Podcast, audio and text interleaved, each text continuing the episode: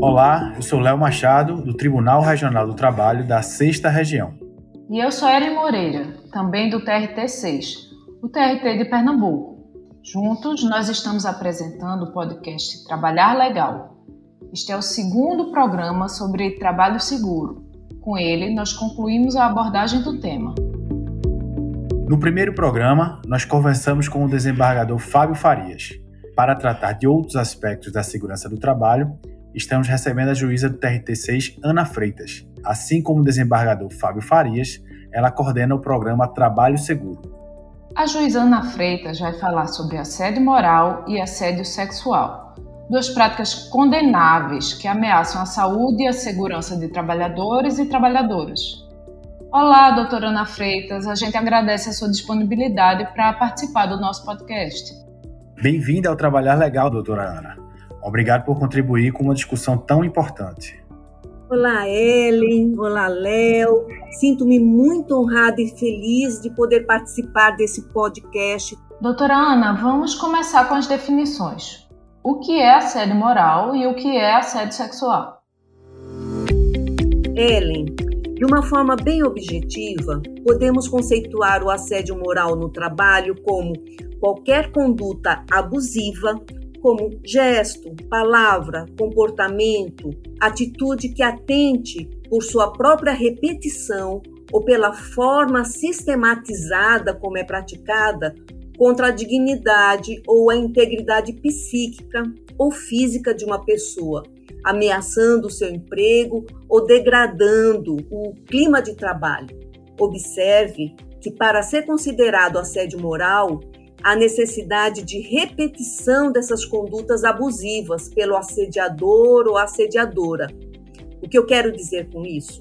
Eu quero dizer que as condutas isoladas ou pontuais não são consideradas como um assédio moral, entende? Já o assédio sexual é algo extremamente grave no nosso sistema jurídico. Inclusive, a partir de dois mil e um, o assédio sexual ele passou a ser considerado como crime, ou seja, está tipificado no nosso Código Penal e é passível de pena de detenção de um a dois anos, podendo ser inclusive aumentada essa pena em até um terço se a vítima, a pessoa que for assediada sexualmente, for menor de dezoito anos. Veja como é grave. O crime de assédio sexual, inclusive, ele está descrito no mesmo capítulo do Código Penal que trata sobre estupro, sobre violação sexual, sobre importunação sexual. E sobre o aspecto criminal, o assédio sexual, ele ocorre quando alguém, utilizando da sua condição de superior hierárquico, de chefia, de chefe, constrange um subordinado seu, com o objetivo de obter uma vantagem ou um favorecimento de ordem sexual.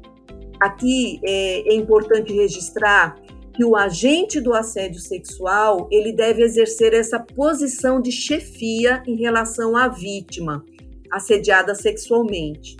E tanto o assediador como o trabalhador assediado, pode ser homem, pode ser mulher, pode ser do mesmo sexo, isso não importa. Qual a punição para quem pratica o assédio? A punição pode ser aplicada ao assediador e também à empresa? Léo, a prática do assédio pode levar a consequências muito danosas. O assédio sexual, como vimos, pode resultar até na detenção de um a dois anos do assediador. Se a vítima for menor, inclusive, essa pena pode ser até aumentada. Isso falando apenas na esfera criminal. O assédio moral, ele não é tipificado ainda como um crime. Ainda há em tramitação um projeto de lei com essa previsão, mas por enquanto ainda não consta tipificado no Código Penal como crime. Agora, quanto à responsabilidade patrimonial, aí sim, tanto um tipo de assédio como outro pode levar o empregador ao dever de indenizar os danos causados ao trabalhador ou trabalhadora assediada. A nossa legislação é muito clara nesse aspecto. Tanto o Código Civil prevê o dever de indenizar a vítima, como a própria C L T também prevê isso.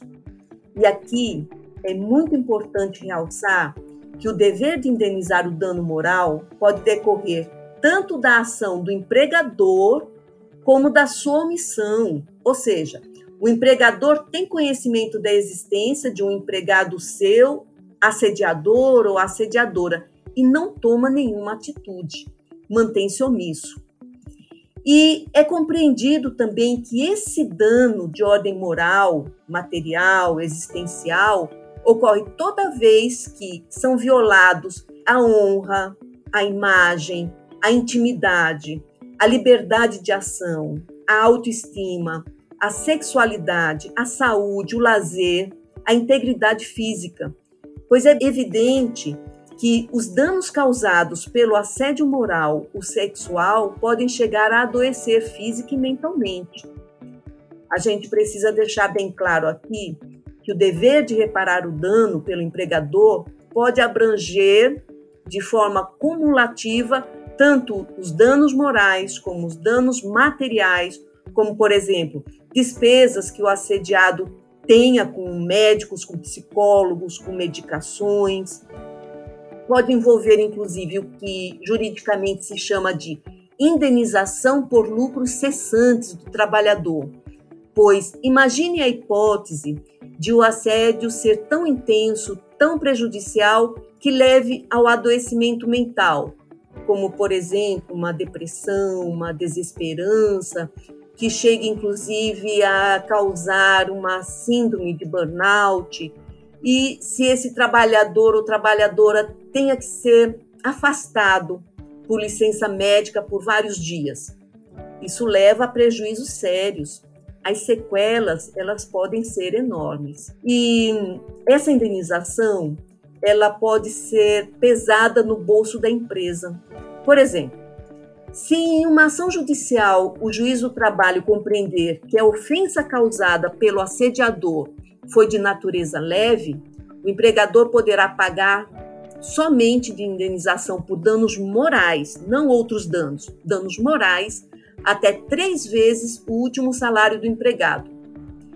Se for de natureza média, até cinco vezes o último salário desse empregado. De natureza grave, até vinte vezes, e de natureza gravíssima, até cinquenta vezes o último salário contratual. Vejam, aqui por uma natureza gravíssima, eu posso dar como um exemplo a situação em que o assédio moral ou o assédio sexual foi de tal forma danosa na vida daquele trabalhador, daquela trabalhadora, que levou ao suicídio. Vejam como é algo sério que estamos tratando. E, como eu disse antes, fora a possibilidade de ainda ter que indenizar por danos materiais e outros danos, e não somente esse prejuízo que o empregador pode ter, Léo. Se o empregador não tomar providências imediatas para obstar esse tipo de prática, as consequências podem ser desastrosas, tanto para o empregador como para a vítima. Veja só, eu quero exemplificar. Para a vítima, o trabalhador ou trabalhadora sente-se desestimulada, humilhada, mortificada, sente-se isolada do grupo, porque uma das intenções do assediador é tornar aquela pessoa que está sendo assediada isolada do grupo, entende? Passa a ter um comportamento introspectivo, o assediado, ele tem um sentimento de revolta, de decepção, ele deixa de ter um posicionamento proativo em favor dos colegas, da própria empresa, do trabalho, e esse trabalho ele passa a ser fonte de angústia e de adoecimento.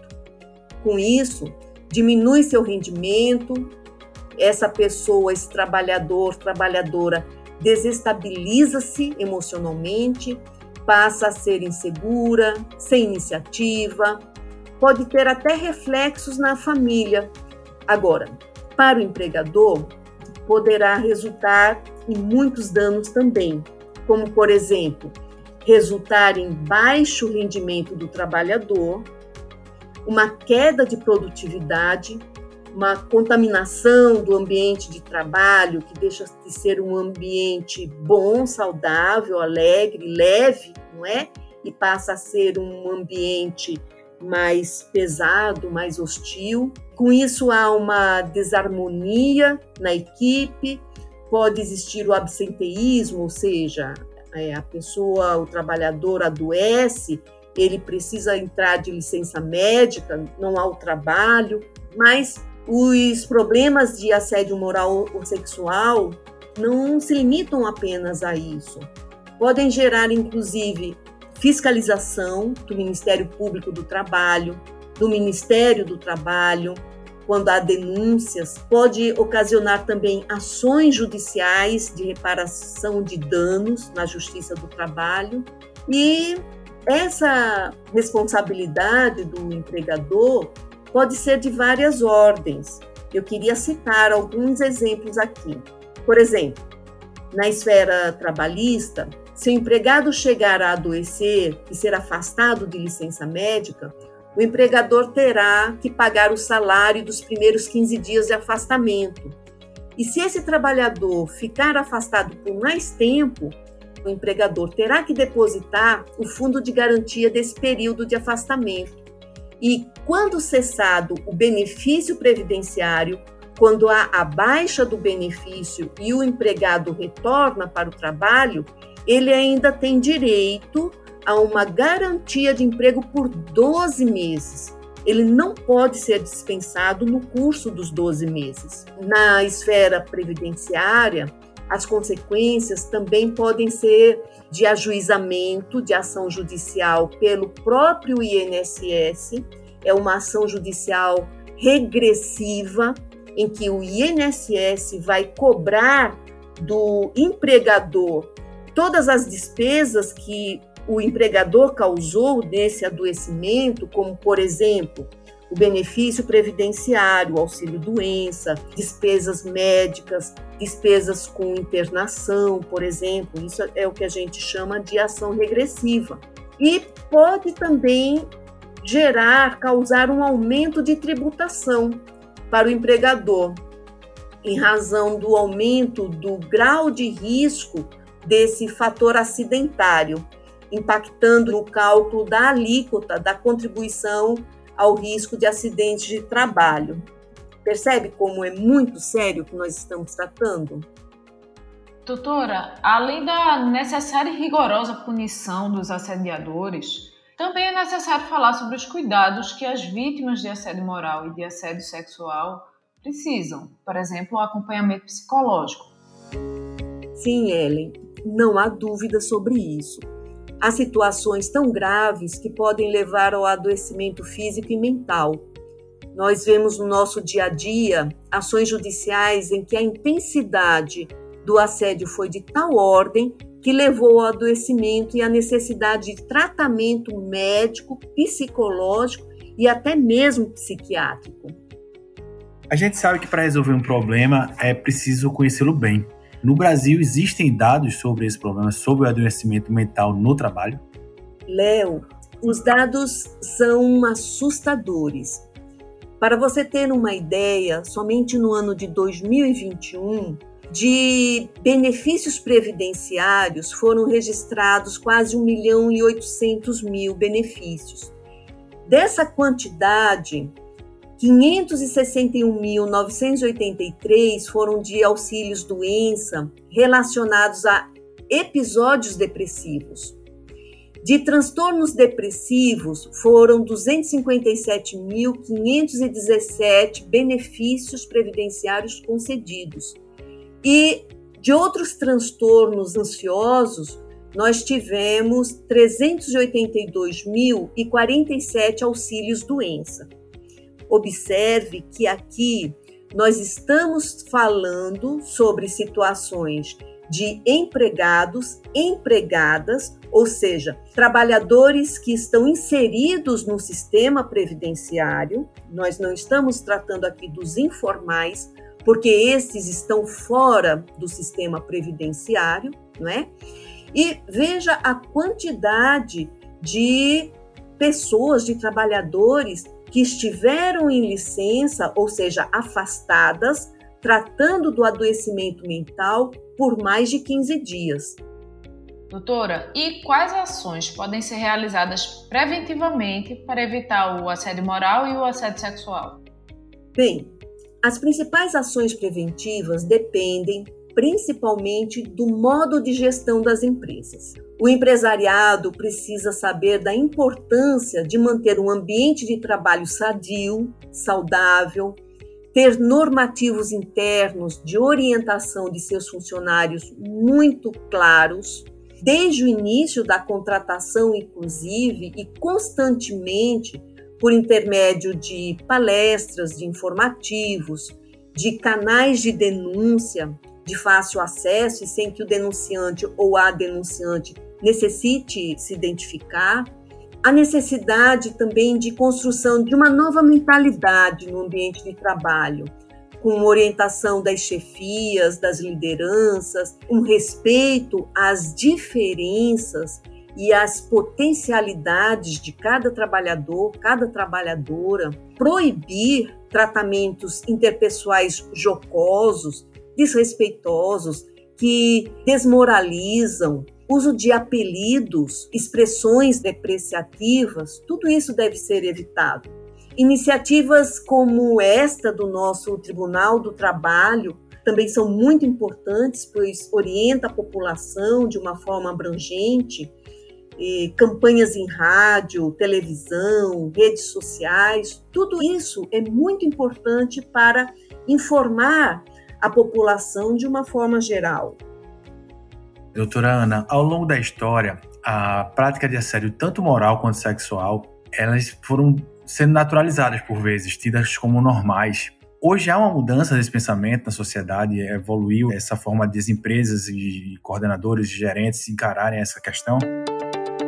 Sim, Léo. Na sociedade atual, é incabível esse tipo de prática.